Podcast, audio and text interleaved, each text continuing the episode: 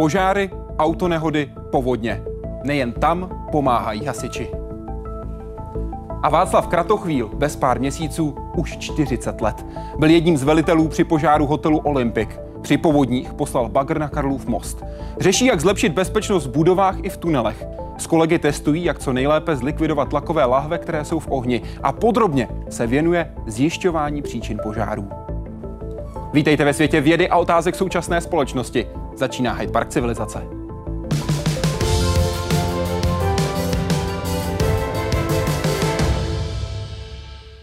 Pane Kratochvile, vítejte, přeji dobrý večer. Dobrý večer. Které vlastnosti musí mít hasič, abyste ho vy chtěl do týmu? Na první místě musí být zapálený. Pro v tom práci, dobrém slova smyslu. V tom dobrém slova smyslu. Zapálený pro práci, musí být spolehlivý, musí chtít pracovat a musí vědět, do jaké náročné profese se dal. Co nesmí mít za vlastnosti? Nesmí neumět říct ne. Vy zasahujete v různých situacích na různých místech. Začněme u toho asi nejtypičtějšího požár a byt. Kolik toho při takovém zásahu reálně vidíte? Při vstupu do zakouřeného prostředí, eh, řekněme ve výšce pasu člověka, je viditelnost na pár desítek centimetrů. Pokud se postavíme a posvítíme si do očí baterkou, tak tu baterku nevidíme. Proto se asiči pohybují u země, proto lezou po zemi, protože je tam nejmenší teplo a je tam také relativně největší viditelnost. A pojďte se podívat, jaká je ta reálná situace. Ukazuje to pokus s vánočním stromkem. Hasiči testují, jak rychle se takový požár rozvíjí, jak a kudy se šíří kouř a nebo jaké teploty při něm vznikají. 17 sekund poté, co chytla první spodní větev, jsou plameny až u stropu. Tam jsou také nejvyšší teploty. Vidíte, že v úrovni jednoho metru je zhruba kolem 100 stupňů, když to kolem těch dvou metrů už je téměř 600-650 stupňů. Z toho je jasné, že dospělý člověk má ve výšce své hlavy podmínky, při kterých jde o život. Pokud bych to přirovnal k pečící troubě, tak běžně pečeme při nějakých 200-250 stupních Celzia. Stačí, aby se člověk tak horkého vzduchu párkrát nadechl a omdlí. Podle hasičů je nejbezpečnější dát hlavu co nejníž, utéct, zavřít dveře a volat profesionály. Ti při posledním podobném testu takto spálili 60 stromků. Jedlí, borovic i smrků, které detailně měřili. 19,7. Informace, které z nich získají, jim pak pomůžou při vyšetřování právě takovýchto požárů. Jaroslav Zoula, Česká televize. Jak postupovat, když stromek začíná hořet? Pokud začne hořet málo, tak stačí belík vody. Pokud jsou to ale plameny, které jsme viděli z těch našich eh, zkoušek, tak pak už jednoznačné doporučení.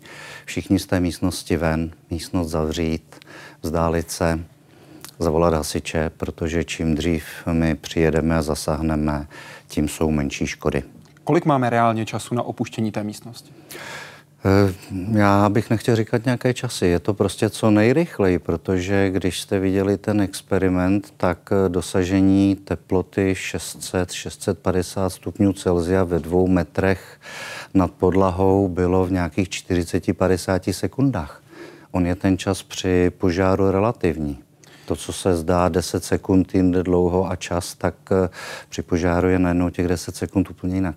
Ve vaší knize Požárně bezpečnostní zařízení ve stavbách dělíte požár na čtyři fáze. Pojďte se podívat na jednotlivé kroky, které postupně navazují na sebe. V té první fázi, kdy se dostáváme do úvodních deseti minut rozhořívání toho daného požáru, nám postupně se ta situace zhoršuje. V tu chvíli je ještě možné hasit hydrantem nebo hasicím přístrojem. Už ale v tu chvíli to chce volat hasiče. Život může být ohrožení už pár, po pár desítkách sekund nebo po pár minutách.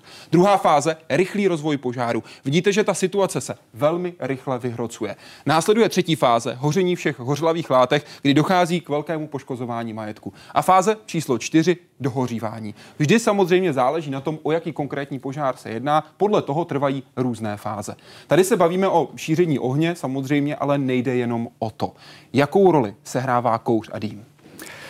Eh, Kouř a e, vůbec splodiny hoření mají jednak svoji toxicitu, jednak snižují viditelnost a samozřejmě tím, že vznikají v prostoru hoření, tak jsou horké a stoupají ke stropu. Prostor e, se zaplňuje od stropu, my tomu říkáme neutrální rovina, která klesá a při požáru v bytě to může být e, také čas 2 až 3 minuty, než ta neutrální rovina poklesne až k podlaze téměř. Pravdou, už není kde dýchat. Kde už není, kde už není kde dýchat. Pravdou je také to, že při teplotě 315 až 320 stupňů Celsia dochází k praskání okenních tabulí a v tu chvíli se velice významně změní rozvoj toho požáru, protože tam začne přitékat čerstvý vzduch, je umožněn odvod z plodin tepla kouře, to znamená ta intenzita výměny plynů podstatně může zrychlit rozvoj toho požáru a samozřejmě ti lidé, kteří jsou uvnitř, tak potom jsou o to více eh, ohroženi. Cituji z vaší knihy. Z výzkumu je známo, že při skoření 300 gramů PVC v uzavřeném prostoru o objemu 100 metrů krychlových vzniká pro člověka smrtelná koncentrace splodin. Tato hmotnost odpovídá ploše obkladu menší než 1 metr čtvereční. Ano, eh, plasty eh, při požáru eh, vůbec jsou velice nebezpečné svými splodinami a dá se, dá se říci, že v mnoha případech stačí několikero nadechnutí a toho člověka se pak nedaří zachránit. Navíc při téměř každém nedokonalém hoření vzniká oxid uhelnatý, který podle toho, jak, v jaké je koncentraci a jak dlouho člověk dýchal, tak působí na člověka. Vzniká karboxyhemoglobin, který v podstatě ty lidi zabíjí. Ano, jsou známy případy, kdy i po okamžitém eh, dodání kyslíku, kyslíkové inhalaci, vyvedení toho člověka na čerstvý vzduch, už to postižení toho organismu karboxyhemoglobinem bylo natolik velké, že ten člověk prostě umřel. Karboxyhemoglobin má extrémně silnou vazbu a v podstatě způsobuje, že se nemůže přenášet kyslík v těle. Ano. To je ta situace, která vzniká. Jak se chránit? Jaké jsou pasivní ochrany? Jaké jsou pasivní ochrany, co se týká stavby? E, na e, projektování požární bezpečnosti staveb se podílí tedy nejenom projektant, musí to být projektant požární bezpečnosti, ale je to také jedna z činností hasičů, posuzování projektové dokumentace. A co tam e, máme, abychom třeba ve schromažďovacích prostorech, levných prostorech zlepšili podmínky požární bezpečnosti? Například jsou to třeba kabely, u kterých izolace v podmínkách požární požáru nevyvíjí toxické splodiny. Pak to mohou být kabely, které mají zaručenou funkční odolnost v podmínkách požáru 30, 45, 60 minut, kdy ten kabel zabezpečuje dodávku elektrické energie. Podíváme-li se na to něco dalšího pasivního, pak to je třeba požární sklo, které eh, ani vůbec netušíme, že třeba prosklené dveře jsou požárním uzávěrem, ale eh, vydrží, eh, vydrží zase podle toho 15, 35, 40, 60 a více minut. Dále to mohou být třeba vápeno-cementové desky, kterými se dají okládat dřevěné materiály, zvyšovat tím požární bezpečnost, nebo přímo z nich vytvářet stavební konstrukce. Dále z těch pasivních prvků to může být třeba takováto spěnitelná mřížka, která slouží k provětrávání, ale v podmínkách požáru se e, uzavře vlivem vysoké teploty. Tady je potřeba dodat, že takovéto mřížky se nesmí dávat e, na hranice požárního úseku s chráněnou nikovou cestou, protože než se zavře, tak by se ta cesta zakouřila. To máme stanoveno v normách, to je taxativní. To je, je ta pasivní ochrana. Vy máte před sebou ale i takzvané sprinklery, to je ta aktivní. Co se týká toho aktivního. Eh, tady máme pro ukázku hlavice stabilního hasicího zařízení. To, ty, tyto dvě hlavice, které držím v ruce, tak mají rozdíl jednak v tom, že mají různý tvar deflektoru, to znamená, je tam jiná výstřiková charakteristika vody. Mohu si a, vypůjčit, prosím? Zcela určitě. Děkuji. A potom uh, mají jednak různý tvar destrukční baňky, což není ani tak podstatné, co bychom tady asi chtěli vysvětlovat, ale podstatné je to, v pravé ruce držíte baňku, která má červenou barvu, kapalina, a to je otevírací teplota 68 stupňů a jenom pro názornost jsem vzal, že existují další eh, otevírací teploty, to je do prostoru, kde je více. Ve chvíli, kdy v místě, kde je ta hlavice instalována, eh, se dosáhne otevírací teploty, tak ta baňka praskne, Ta hlavice je našroubována v potrubí, v tom potrubí je buď voda nebo stlačený vzduch, to je v místech, kde by hrozilo zamrznutí a prasknutím té baňky se sníží tlak nad řídícím ventilem, který se překlopí, spustí se čerpadlo a tam, kde v podstatě je ten otvor, tak začíná stříkat voda. Mm-hmm. To jsou ty skrápěcí systémy, které běžně asi budeme znát z obchodních domů, z úřadů, z chromažďovacích prostorů a podobně. Jsou však e, specifické objekty, jako jsou třeba sklady, kde by toto skrápění bylo málo účinné, takže tam potom máme takovéto hlavice, kterým se říká hlavice zaplavovací SFR, hlavice s rychlou odezvou. A jestliže se u těch předchozích hlavic bavíme o K-faktoru 80, 110, 150, což je 80, 110, 150 litrů vody průtoku za minutu, tak hlavici, kterou držíte v ruce, tak tou proteče podle typu 400 až 800 litrů vody za minutu a ona skutečně zaplavuje. Pětinásobek tedy pro srovnání s tím ano. prvním typem. To je ta ochrana, kterou doufejme máme v té dané budově. Jak se v ní ale máme chovat my? V okamžiku, kdy propukl požár, my jsme v místnosti, ve které tedy nehoří, ale hoří třeba ve vedlejší místnosti. Jak se máme zachovat? Eh, na prvním místě je potřeba dát vědět všem přítomným, aby všichni opustili prostor, který by mohl být ohrožen.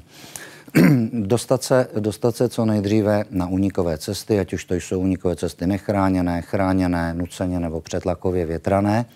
Dostat se mimo budovu a samozřejmě v průběhu tohoto, co popisuji, tak nezapomenout oznámit požár hasičům. Po případě, pokud je v objektu instalováno zařízení elektrické požární signalizace, tak co nejdříve zmačknout tlačítkový hlásič. Mm-hmm. Co nejdříve. Ono tam ani tolik nejde o ten čas. Jo? Tam třeba 30-50 sekund, to znamení požáru déle není až zas tak rozhodující, ale tam je hlavním problémem to, že vy za těch 30-50 sekund ujdete další dva, tři hlásiče a ono se potom na ústředně to místo, kde někdo zmačkl ten tlačítkový hlásič, objeví jinde, než hoří a je to pak zbytečné zdržení při dohledávání požáru. Otevírat, neotevírat okna? Otevírat, neotevírat okna. Je to, dost, je to dost specifické. Pokud vím, že jsem v místnosti sám, nebo že všichni, nebo že všichni odešli, tak potom jednoznačně okna neotevírat, opustit tu místnost, nechat naopak, ať ten požár nedostane čerstvý vzduch, ať se nerozvíjí. Pokud by se ale jednalo o to, že to bude nějaká větší místnost, nějaká hala, kde je hodně lidí a zakořuje se to, tak potom, ať to místo, kde hoří, klidně dostává nějaký, nějakou podporu, nějaký impuls podobě přítoku čerstvého vzduchu, ale ve chvíli, kdy můžu odvětrat, podržet neutrální rovinu kouře, to je taková ta hladina, pod kterou je potřeba, aby ti lidé měli čas odejít, tak potom otevřít. Záleží to na konkrétní situaci, nelze takto taxativně říci ano, ne. Co když jsem v místnosti, vím, že na chodbě hoří, já se nemůžu dostat ven, jak mám postupovat? Eh, ve chvíli, kdy se nemůžu dostat z toho prostoru, je potřeba dát vosově vědět, je-li to možné. Eh, když se držím u země, eh, plazím se tam po čtyřech, lezu tam, ano, tak třeba něco začít vyhazovat z okna. Ano, nějaké předměty, abych na sebe upozornil, protože každému, když uvidí, že z toho okna vychází kouř a že ho tam tu někdo něco hází, tak je logické, že tam je. E, potom držet se co nejníže, protože kouř a teplo začínají plnit prostor od zhora a eh, na tady ty všechny možné způsoby šíření požáru je dneska celkem eh, vyvinutá celá řada vědeckých metod a taková ta disciplína modelování požáru, ano, ta je dnes velmi sofistikovaná a umíme predikovat rozvoj požáru. To ale neznamená, že on se vždycky takto bude chovat. Záleží na těch vstupních podmínkách, které tam dáme a potom na těch reálných. Hovořil jste o té teplotě, která je v dané místnosti. Pojďte se podívat na názorný případ toho, jak je rozložená teplota v místnosti, která má na výšku 2 metry 80, tedy 280 cm. Požár máme z vašeho pohledu vlevo dole. Nejvyšší teplota úplně nahoře 800 stupňů Celsia. Nejnižší teplota úplně dole u země, ale stále 200 stupňů Celsia. A k tomu musíme přidat ten zmiňovaný kouř. Ta hladina, ta, ta hladina toho kouře, ta neutrální rovina, jak jsem říkal, ve dvou, ve třech minutách skutečně může dosáhnout 30-50 cm od stropu a e, pořád je potřeba si uvědomit, tak jak jsme tam měli nakreslená ta okna, že ve chvíli, kdy dojde prasknutí tabulové skla, teplota 315-320 stupňů Celsia, v tu chvíli se ten nárůst parametrů požáru, to znamená jeho rozvoj, podstatně mění a proto všechny poučky jsou pravdivé v tom, že při začátku hoření je potřeba co nejdříve vyzvat ostatní a sám se sebrat a odejít a po případě odejít z budovy. Pokud už tedy člověk zůstane v místnosti, na chodbě je kouř, utěsnit ten prostor, aby se kouř nedostával do místnosti a pokud chce člověk otevřít dveře, vždycky se ujistit, že ty dveře nejsou horké. E, při vstupu do místnosti, do hořící, to je jednoznačné doporučení, protože ve chvíli, kdy už jsou horké dveře, ano, tak už like v zásadě nemá šanci tam udělat e, něco účinně, tam už opravdu co nejdříve volat hasiče, protože tam už se pak jedná skutečně o několik minut působení teploty ve stovkách stupňů Celsia. Bezpečnostní opatření, bezpečnostní pravidla, která jsou nastavená, na kterých vy se sám ostatně také podílíte, se nikdy nemohou vyžadovat zpětně. Vybraná přísnější pravidla platí případně až po rekonstrukci, nikoli zpětně. Jak se rozhodujete, jak nastavíte tu hranici pravidel, aby, byly, aby byla dostatečně přísná a zároveň, aby byla využitelná v praxi? Eh, tím, že se od roku 1995 eh, pohybuji v tomto prostředí, jsem členem Technické normalizační komise 27 požární bezpečnost staveb, tak takové moje představy na začátku vždyť se to tam napíše, tak eh, ty už dávno nejsou pravda. Do těch předpisů není problém napsat vysokou míru zajištění. Je potom ale potřeba se podívat, kolik by stály stavby, zda je nutné tam ta přísná opatření stanovovat a zda by byla účinná. Tady v tom je strašně důležité podívat se do statistiky. Pokud někde statistika ukazuje, že je potřeba zasáhnout, tak je potřeba zasáhnout.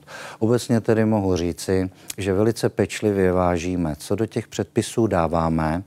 Velice pečlivě to musíme eh, zdůvodňovat a není snahou tam dávat něco navíc. Obecně se dá říct, že to, co je v předpisech v oblasti požární bezpečnosti a požární bezpečnosti staveb, že tam je oprávněně a že je důvod to dodržovat.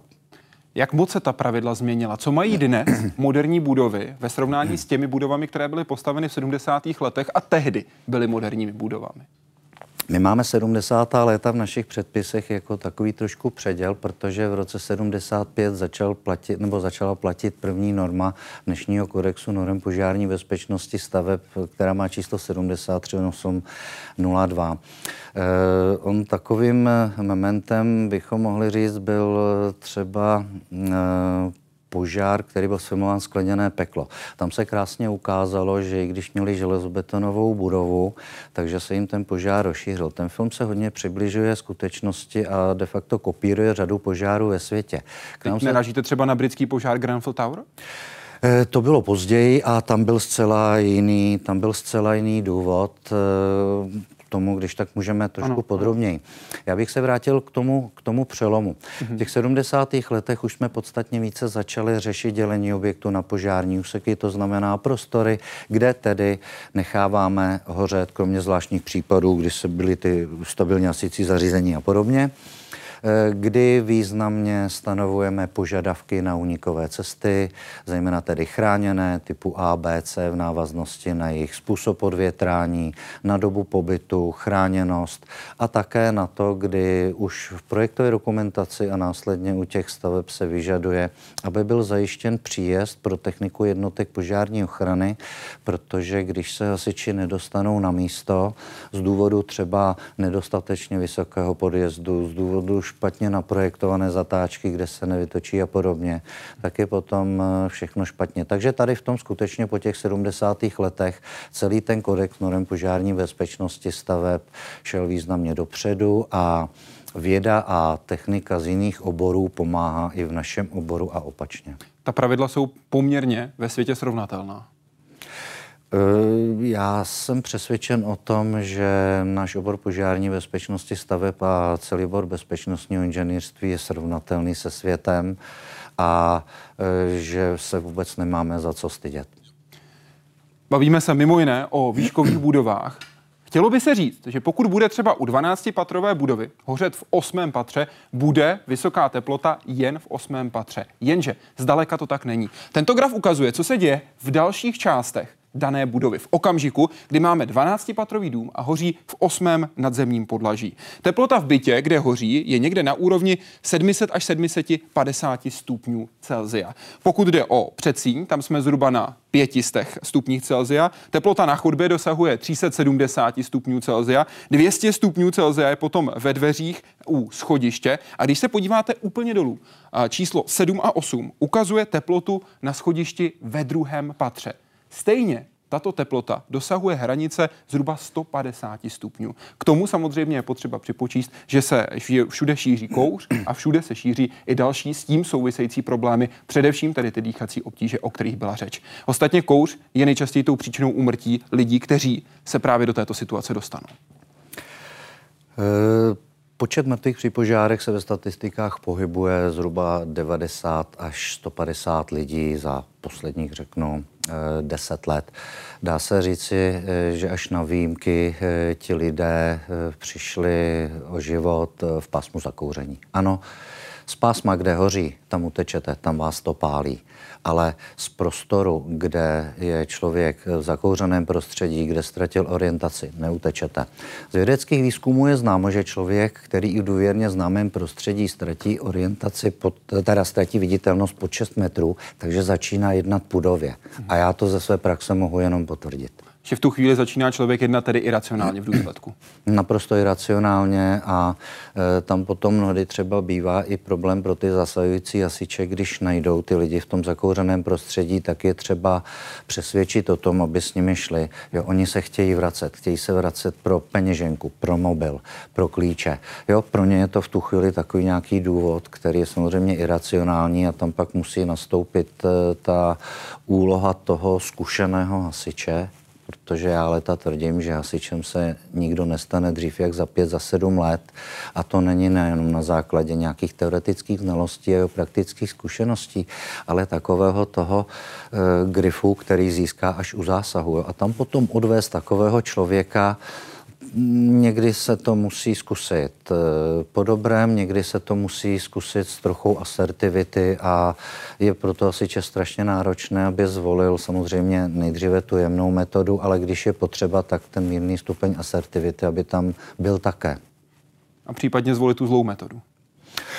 Eh, to už si myslím, že jsou výjimky, ale ta, ta, mírná, ta mírná asertivita prostě ve vhodný okamžik je právě tím správným řešením, uh-huh. kdy eh, ten hasič, jak jsem řekl na začátku, on musí být zapálený, jo? on musí rozeznat, kdy je potřeba nasadit trošku ten velitelštější tón. Narazili jsme na dění z noci ze 14. na 15. června 2017, tedy na dění v Grenfell Tower, 24-patrová budova, ve které zemřelo 72 lidí, kde se v noci, konkrétně 54 minut po půlnoci, začal šířit požár. 54 minut po půlnoci byl tedy požár nahlášen. Proč se tehdy ten požár šířil tak velmi rychle?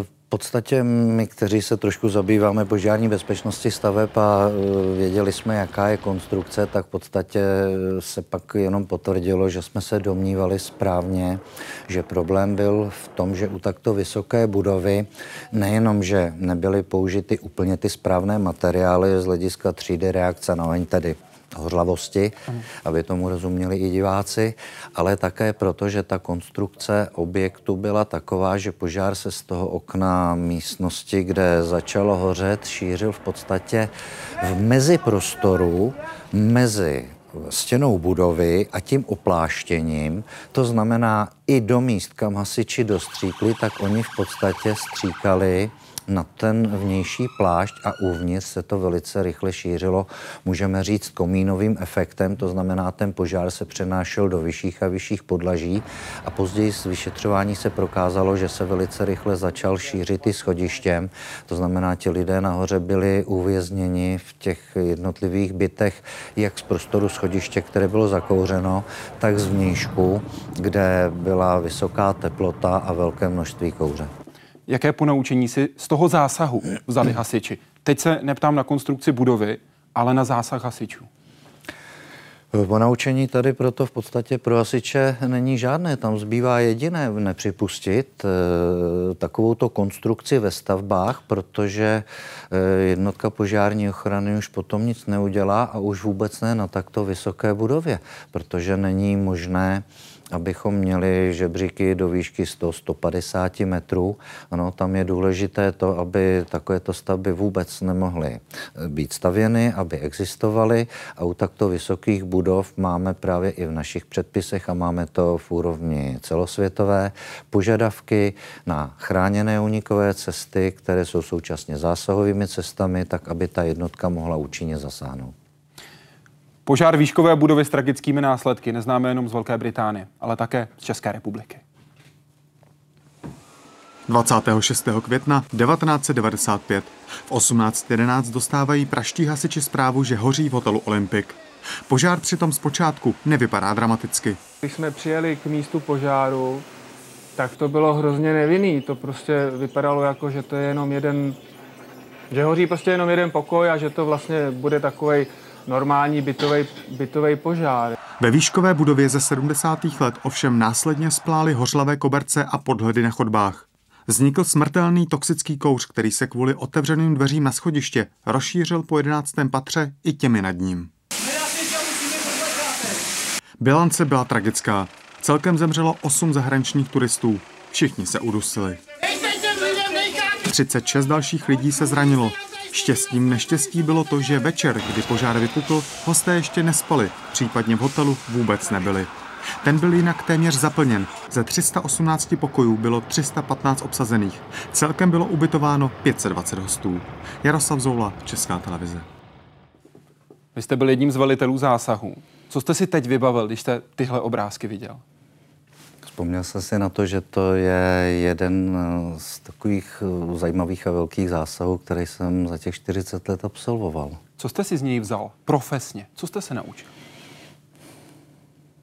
Jenom jsem si potvrdil, že je nutná odpovědnost, že je nutné sice rychlé, ale důkladné rozhodování, protože u takto velkého požáru, u velkého objektu a dá se říct eh, velmi rychle se rozvíjejícího požáru, musíte stanovit eh, organizační strukturu, jak ten zásah bude probíhat. Ten velitel zásahu, u takovéhoto zásahu nemůže být všude.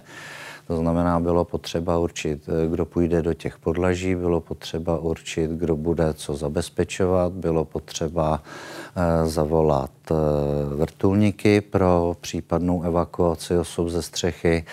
A to všechno v návaznosti na spolupráci se zdravotnickou záchrannou službou a s policií České republiky, a to by mě zajímalo, jak tohle probíhá v zákulisí, protože vy jste nejdřív zásahu velel, pak vás vystřídal kapitán Josef Musil a vy jste dostal na starosti záchranu lidí z vrtulníku. Vznikly tři bojové úseky, prostor ubytovací části hotelu, zvenčí podélných stran hotelu a pak právě střecha hotelu. Co probíhá v zákulisí, když se sejdou jednotliví zástupci těch jednotlivých zjednodušeně řečeno týmů? Jak se domluvíte, kdo co bude dělat?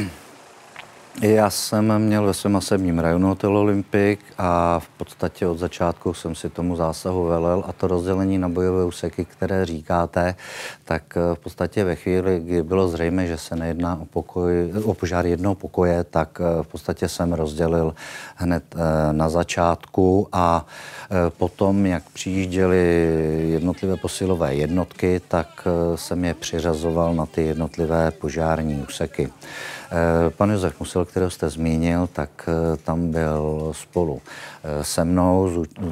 Vzájemně jsme si konzultovali, pomáhali a ve chvíli, kdy bylo možné nasadit vrtulníky, tak protože já a ještě kolega Martin Simon jsme byli jediní, kteří jsme měli oprávnění zasahovat na vrtulníku pod lanem, tak si Eh, pan Josef Musil převzal řízení zásahu a já jsem spolu s Martinem Simonem jsme šli eh, na vrtulník, na lana a jednu paní jsme transportovali, další už ne, protože ti mezi tím eh, na té střeše zemřeli.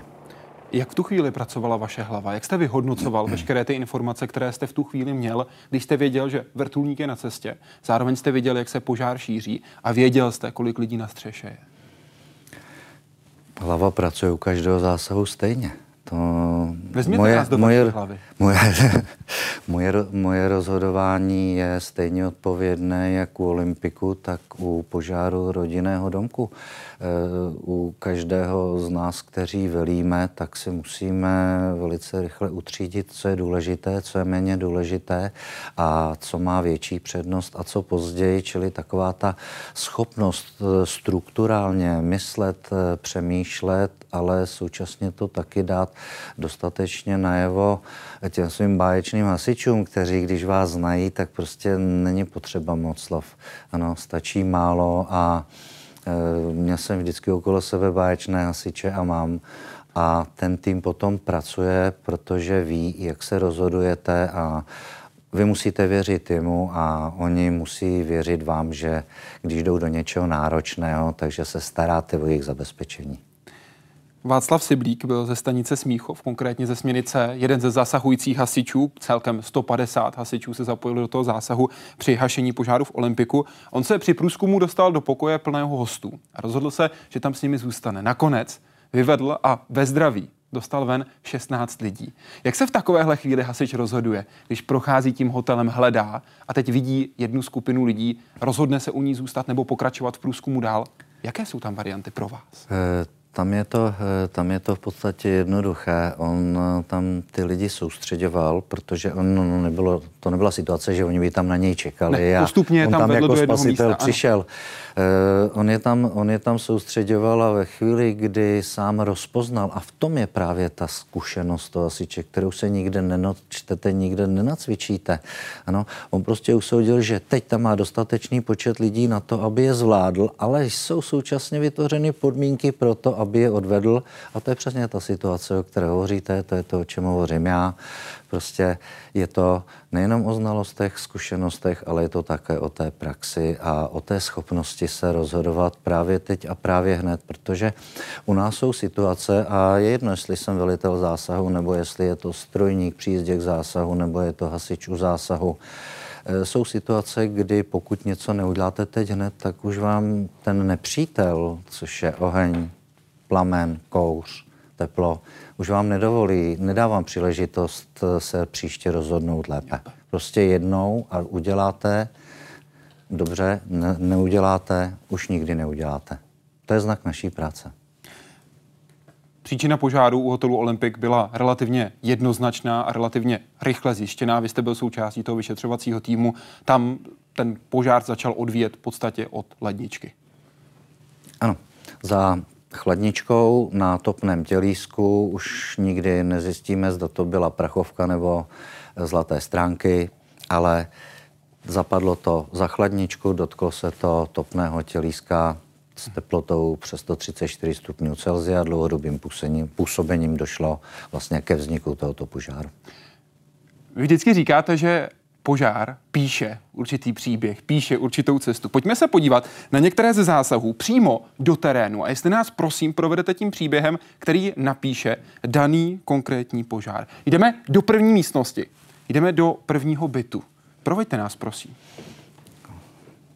Tady, eh, tady té fotografie, kdy se jedná o požár bytu, byt už je v tuto chvíli vyklizen a ta červená čára nám tam ukazuje vlastně ohniskový kužel nebo jednu stranu ohniskového kužele a tam vedle těch dveří, kde končí, tam skutečně bylo ohnisko požáru a to je to, co já říkám. Požár píše a ať už je to v rámci zjišťování příčin vzniku požáru, nebo pokud eh, jsem požádán o napsání znaleckého posudku, tak to musím umět přečíst. Takže tady to je takový celkem markantní, krásný příklad toho, jak ten požár psal a jak se to dá přečíst. To samozřejmě neplatí jenom pro tenhle jediný požár. Když vy se na to takhle podíváte, vidíte ten příběh hned? Nebo musíte hodně dlouho hledat? Předpokládám, že u každého požáru to bude trochu jiné. Každý, kdo vyšetřuje příčinu vzniku požáru, tak eh, to, za jak dlouho na to přijde, může záviset nejenom na jeho teoretických znalostech a zkušenostech, ale také na tom, co může přečíst. E, někdy je to, někdy je to docela dlouho skryto, takže třeba trvá hodiny, než si přečtete, co vám tam ten požár napsal a zda ho tedy doběhnete a přijdete a přijdete na to, co to bylo. Pojďme se podívat na jiný případ, trošku specifický případ. Půjdeme pod kapotu auta, půjdeme se podívat na to, jak vzniknul tenhle požár. Tohle je fotografie, která ukazuje malou součást auta. Vemte nás tam, prosím. Toto je fotografie e, z požáru nákladního automobilu, který byl tři měsíce v provozu a zvláštní na tomto požáru bylo to, že začal hořet tři dny po jeho odstavení na parkoviště. Mm-hmm. Ta trojka je tam asi trošku symbolická. Mně trvalo tři hodiny, než jsem našel toto místo, kde kabel mezi baterií a starterem, který zůstává pod napětím i při vypnutém bateriovém vypínači, tak měl prodřenou izolaci, protože tam chyběla ochrana a pokud bychom se uměli podívat blíže na ten detail, tak tam vidíme nátavky toho elektrického zkratu, ke kterému ale postupně v průběhu těch tří dnů došlo, než se dosáhlo teploty vznícení hořlavé izolace tohoto kabelu.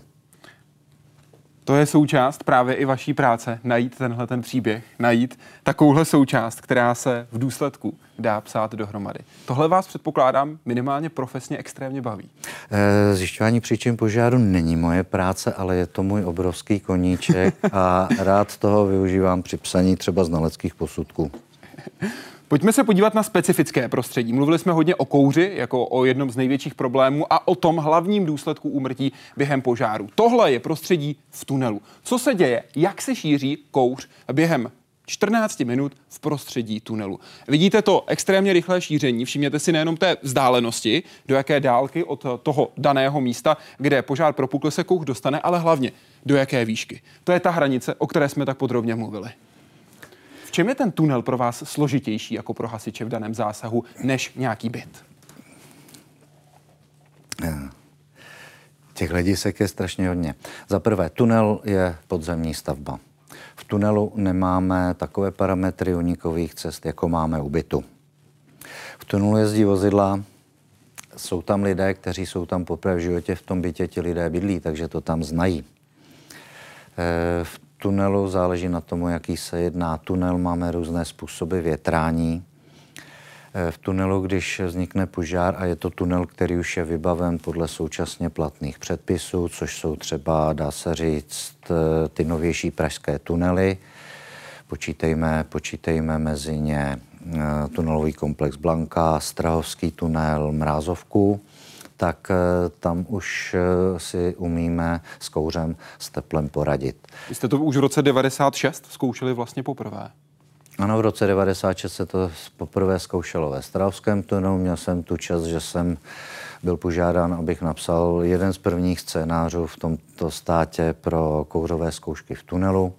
Všechno, co se objevilo, tak na to bylo okamžitě reagováno. A dá se, dá se říci, že platí to, co platí jinde. V místě hoření ten kouř vlivem teploty stoupá.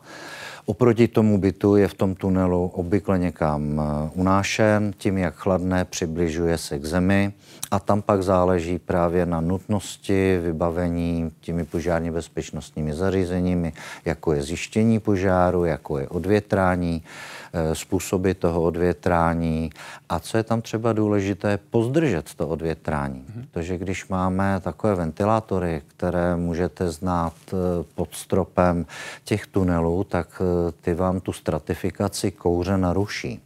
Ano, takže tam se dokonce tam se dokonce třeba 5, 7, 8 minut pozdržuje funkce těchto ventilátorů, abychom zachovali možnost pro lidi utéci k nejbližší tunelové propojce, dostat se do sousední tunelové trouby, což má obrovskou vazbu třeba na řídící systém tunelu, na policii, která řídí dopravu, na technický dispečing, který řídí technologii, aby se v té sousední tunelové troubě zastavil provoz, aby tam přestala jezdit vozidla a ti lidé, kteří tam odchází, schůzi, aby nebyli vystaveni nějakému dalšímu riziku nebo nebezpečí.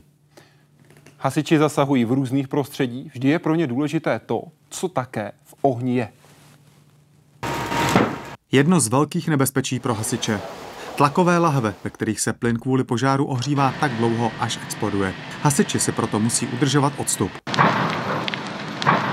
Pokud ovšem tlakovou lahev hrozící výbuchem vidí, mají i rychlejší řešení než její postupné ochlazování. Pomoct jim může jeden přesný výstřel. Pokud tu lahev prostřelíte, tak během pěti minut máte celý problém vyřešený a dál se tím nemusíte zabývat. Tuto metodu si osvojili od švédských kolegů. Díky ní nemusí uzavírat tak širokou oblast kolem požáru.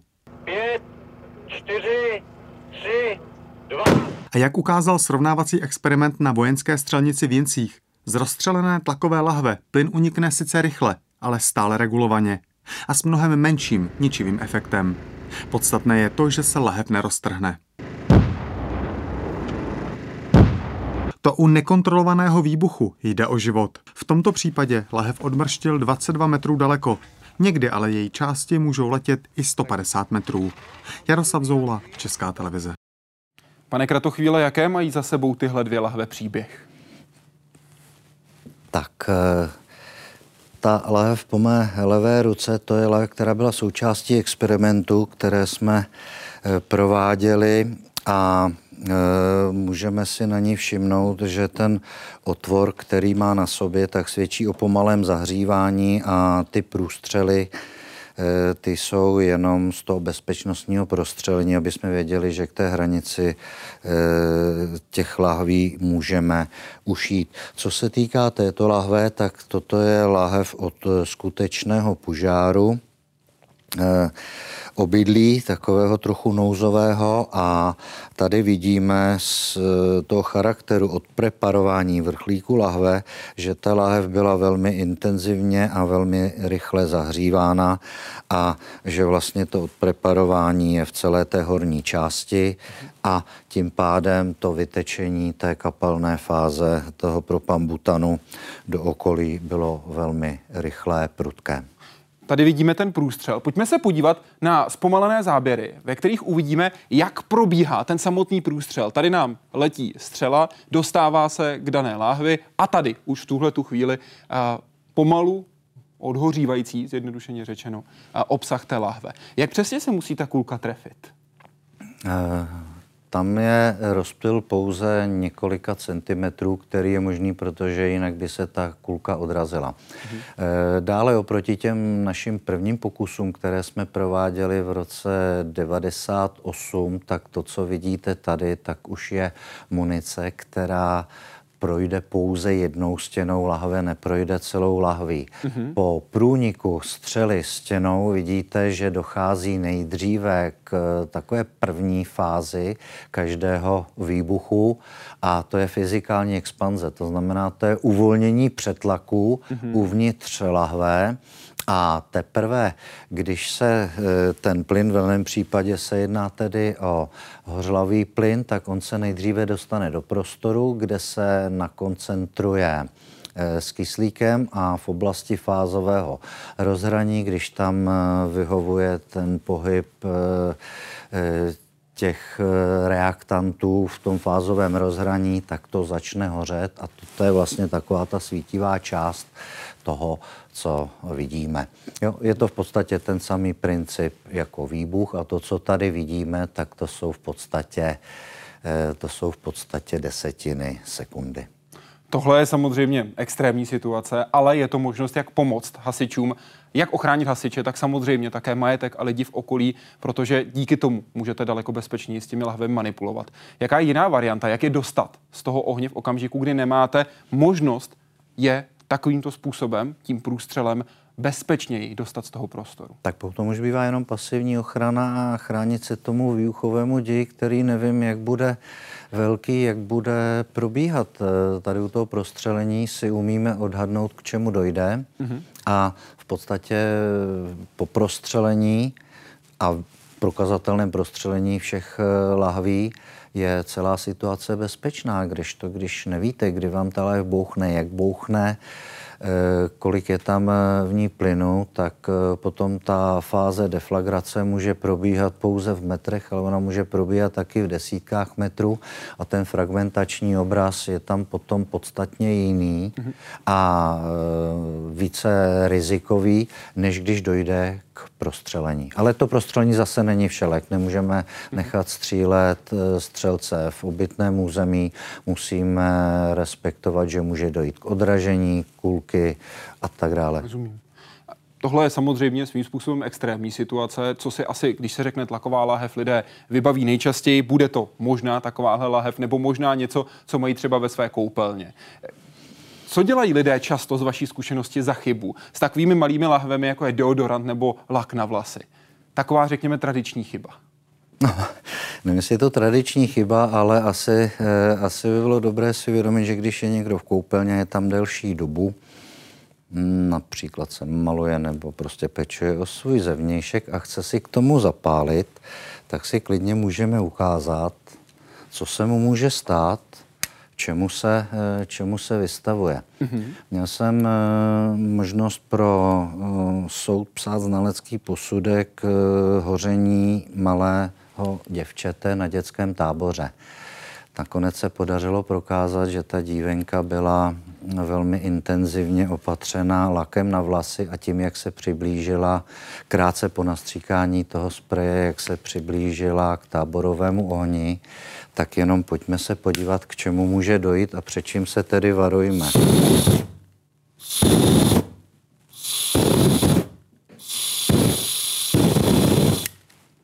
Důsledek jednak popálení? Jednak popálení, jednak možnost vzniku toho, co máte hořlavého, toho, co máte hořlavého v koupelně. Tady zase můžu vzpomenout, byť to není úplně obvyklé, ale jednalo se o požár v koupelně o malých rozměrech, kde došlo během krátké doby právě k prasknutí těchto malých tlakových nádob a protože se ten prostor překoncentroval, těmi hořlavými plyny, tak to v té koupelně, to byla první fáze, takový malý výbuch. Ty plyny a páry se rozšířily do sousední místnosti, kde už to mělo dostat, eh, dostatečné a lepší, příznivější podmínky. Tam došlo k výbuchu a mimo jiné výsledkem tady toho výbuchu v té místnosti, než byly ty vlastní nádobky, tak bylo posunutí 30 cm příčky k sousednímu bytu pod stropem o 10 cm. Samozřejmě pro hasiče to je také zvýšené riziko. Hasiči se chrání nejenom tím, že se snaží dobře odhadnout tu danou situaci, ale také díky tomu, že mají speciální oblečení. Já ho tady mám sebou, protože vy jste nám ho přinesl do studia Hyde Parku Civilizace. Můžu vyměnit vaší, to je přímo vaše bunda ze zásahu, za vaše sako? Ano. Je to přímo vaše? Tohle je přímo to, s čím jdete do terénu. Doslova a do písmene. Ano. Je přesně chodím. tak vybavená, jak je. Je tady mimo jiné i píšťalka, rukavice ano. a ano. také Tady je moje vidět... identifikace, že jsem to opravdu já. Ano, potvrzuji. Děkuji vám. Také je vidět, že jsou trošku popálené rukávy, že je vidět, že jsou skutečně z akce a že jsou skutečně prakticky nasazené. Přinesl jste nám také lahev, proto abyste mohl zasahovat právě v těch zakouřených prostorech, o kterých byla řeč. A přilba, kterou my tady máme celou dobu sebou, je přímo další se součástí vašeho zásahu. Já se nám úplně zapnul, předávám láhev, ano. která váží 12 kg, celkově ta výstroj asi se váží přibližně 22 až 24 kg, to podle toho, jakou máme, jakou máme výbavu, jaký máme. Já vám pomůžu v tuhle chvíli trošku, porušíme předpisy. To proto, aby vás slyšeli naši diváci, protože takhle jsme skryli mikrofon úplně. Teď si myslím, že to bude úplně brilantní. A poprosím vás, jestli byste přidal i helmu přilbu, na které je už na čele vidět, že jste se někdy přiblížil hodně, hodně horkému prostředí, protože už je tam a, částečně tavená. Ano. V této přilbě skutečně zim zásahům, takže... Jak rychle se, když je potřeba jít do akce, dokážete obléct? Jak rychle se dokážete obléct, pane Kratochvíle?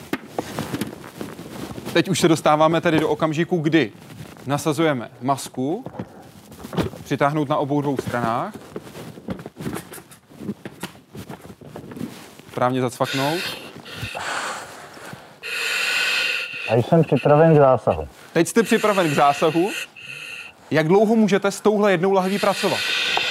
Té lahvi je 2100 litrů vzduchu, potřebuji minimálně 1700 pro zásah, přístroj je určen pro 60-minutový zásah při středně těžké práci. Když by byla těžší, bude to rychle klesat ten čas, který máte dispozici. Při té těžké práci je to 30 minut. Přibližně. Jak potom vý, probíhá výměna? Když vám dojde, k, dojde vzduch v láhvi, to udělá hasič. Dostavím se na výchozí místo, které určil velitel zásahu. V tomto studiu byste to byl vy, kdo by to určil. A tam si vyměním celý dýchací přístroj. Sundáte si ho teď prosím z tváře, protože já bych přidal další otázky, které se týkají vašeho vybavení. Z jakých vrstev je vytvořena právě bunda, se kterou jdete přímo do zásahu? Co se týká zásahového oděvu, tak dneska je standardem, že se jedná o e, pětivrství oblek, teda pěti, pětivrství materiál, z čehož tři vrstvy jsou tvořeny tkaninou, dvě vrstvy jsou vzduchové. Tady vidíme třeba palečníky, vidíte, že jsem si je už oblékl tak, abych při nasazení rukavic byl chráněn, aby mi e, plamen nebo teplo nešly do rukávů. Tady sám jste, sám jste viděli, jak jsem si automaticky eh, zapnul eh, límec. Eh, Samozřejmě z důvodu tady práce ve studiu jsem si nenasazoval kuklu. Při té masce, to, co vidíte, tak eh, to je, když na to hasiče působí teplo, které tady zanechává nějaké stopy. Mohu si ji půjčit, vaši Můžete samozřejmě. Protože Takže oblečení, oblečení, jsme, oblečení jsme velice dobře a řekl bych, že jsme, že jsme srovnatelní eh, s výborně vybavenými sbory, jak eh, ve státech Evropského společenství, tak eh, ve světě. Kolik má za, se- za sebou zásahů tahle helma? Tak to nevím. tak, to, tak to nevím, ale bude to málo, budou to stovky. Jak dlouho vám vydrží? Eh, Do pěti let? A pokud jde o to další oblečení, jak často musíte měnit své vybavení, aby skutečně na 100% plnilo tu funkci? Eh, Tam jsou stanoveny nějaké technické parametry, které jsou stanoveny eh, výrobcem a eh, když často jezdíte k zásahům, tak obvykle nedojdete do splnění těch technických parametrů, obvykle se ten oblek opotřebuje, opotřebuje trochu dříve, takže se musí vyměňovat. Pamatujete si na ten váš úplně první výjezd, kdy jste se poprvé na ostro oblékal a šel do akce? Tak to si nepamatuju úplně, protože já jsem ještě předtím, než jsem nastoupil, tak jsem byl u dobrovolných hasičů a tam už se mi to nějak skrývá a jestliže za tu uh, skoro 40 letou dobu, co sloužím, tak jsem si dělal takový odhad, je to zhruba 17,5 tisíce zásahů, tak uh, uznejte, že to se nedá pamatovat. Vy říkáte, že hasiči musí být srdcaři. Proč? Proč to tak je? Oni nemusí být, oni jsou. Proč jsou? Oni, oni jsou, oni, oni, to jsou, oni to jsou báječní lidé. Eh, My chodíme tam, odkud jiní utíkají. Jiní utíkají, protože jim tam něco hrozí, my tam jdeme. My tam jdeme s tím vědomím, že nevíme, do jakého prostoru vstupujeme. My jsme tam nikdy nebyli, přesto se tam musíme orientovat, ale posvítit si baterkou nemůžete. To musí dělat jenom někdo, kdo to chce dělat. Pomáhat lidem, zúčastňovat se při dopravních nehodách, eh, spolupráce se záchrankou, s policisty. Jako hasiči jsme složka integrovaného záchranného systému, to znamená, nejsou to jenom požáry a Zásahy dopravní nehody, zásahy při povodních a to všechno eh, při sněhových kalamitách, kácení stromů v době, kdy probíhá vychřice, nepříznivé situace. To nemůže dělat nikdo jiný než srdcař. Litoval jste někdy, že jste šel ke sboru? Mm, Nikdy. Nikdy a e, i můj syn e, Míša, aniž bych ho k tomu nějak nutil, tak e, po vystudování vysoké školy shodou okolností stejné jako já, co se týká inženýrského studia, tak pracuje také v Praze u hasičů a myslím si, že nelitujeme ani jeden. Pane Kratochvíle, moc krát děkuji, že jste byl hostem Hyde Parku Civilizace a přeji, ať máte co nejméně práce. Já vám moc děkuji, bylo mi ctí a potěšení. Děkuji vám mnohokrát. Děkuji vám. A děkuji vám, že jste dnes večer byli s námi v Hyde Parku Civilizace a doufám, že budete i příští týden. Naším hostem bude profesor Svačina, tedy obezitolog. Můžete se ptát už teď na našem webu hydeparkcivilizace.cz. Přeji vám hezký večer.